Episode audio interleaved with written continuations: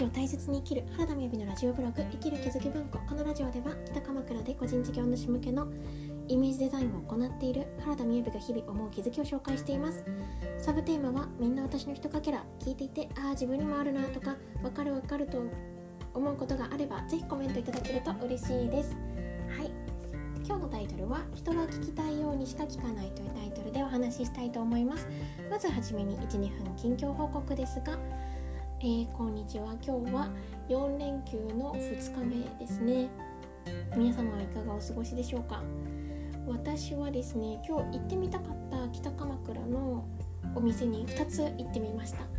1つ目はですね、サハンジさんというエビ新庄とナス田楽が美味しいと聞いたお店なんですね。で、そっくり本当それが美味しかったですね。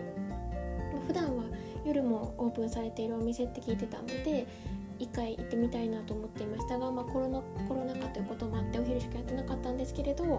お母さんがお一人で店の方を切り盛りされていらっしゃって、すっごいエビ新庄が美味しかったですね。ナス田楽も美味しかったですね。で、そこからですね、まさか行けると思ってなかったんですけれど、コーヒー屋さんつづるさんという喫茶つづるさんだったかなに行ってきました。で、こちらはですね、5月にオープンしたばかりのお店なんですけれども、 YouTube で北鎌倉つづるとか調べてもらうと多分ね、プロモーションムービーとか出てくると思いますね。ですごい素敵で、北鎌倉ってすごい素敵なお店あるんですけれど、より素敵だったなと思ったのは、今サイレント営業してるんですよ。営業されてるのが多分私と同年代かちょっと下くらいの方が店主さんで、本当いろんなことを考えられて、でお店をね、この時期にオープンしてお客さんが来るっていうことを作っていいのかとか、いろんな迷いがあったようなんですけれども、それでもお店を始められて、じゃあまたね、緊急事態宣言が始まるとか言った時に思い切ってサイレント営業にされたんですよ。つまり喋っちゃいけないんですね。どうですか、喋っちゃいけないカフェ。でも本当になんていうのかな、古民家にあるようなお店ですごい素敵なんですよね。でその素敵なお店をフルに味わえるような感じで、いっぱいいっぱいを静かにコーヒー入れられていて、本当ね、いっぱいいっぱい入れられてるんですよ。2人で行ってきたんですけれど、私用に入れてくださって、当たり前なんですが、もう一人の方がですね、ガトーショコラを頼んでコーヒー頼んでたんですけど、そのガトーショコラとコーヒーが同じタイミングに来るように、で私はコーヒーをまた別で入れてくださっていて、そういうところも本当素敵だなと思っておりました。ということで今日のタイトルは、人は聞きたいようにしか聞かないというタイトルでお話ししたいと思います。先日ね、ちょうど先週至高の学校の3ヶ月講座の1日目があったんですね。でこの講座は、10時から大体4時半まで、開催していたわけなんですけれども、でこの間録画してあるんですね。今 Zoom で開催しているので、私はどんな、学びであっても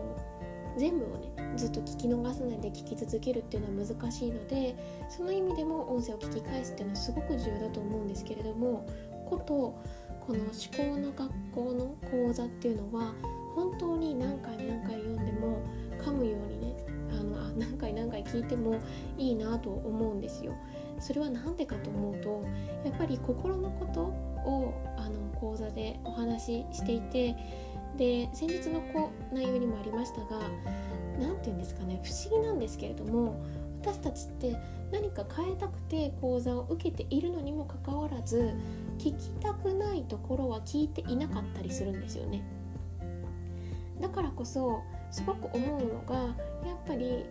新しい商材とか新しい本とか新しい内容を手に入れたいと思いがちですけれども、この連休とかお掃除される方もいらっしゃるかもしれませんが、やっぱり私たちってもう自分を変える要素って多分十分持ってるんですよね。でもし新しいものを手に入れたいとしても、今持っているものをもう一度、例えばその音声とかで聞き返していただくということで得られることって多分たくさんあって、じゃあそこがなんか火種というか、なんかこう回り始める一つのきっかけになって、そして結果こういう自分のなんていうか気づいていくことに紐づかれて、で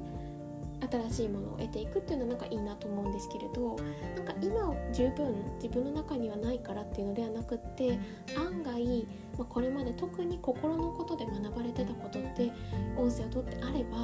もう本当に聞き返していただくのがやっぱおすすめだなとすごく思うんですよね。すっごくシンプルに言えば3ヶ月講座を受けてくださった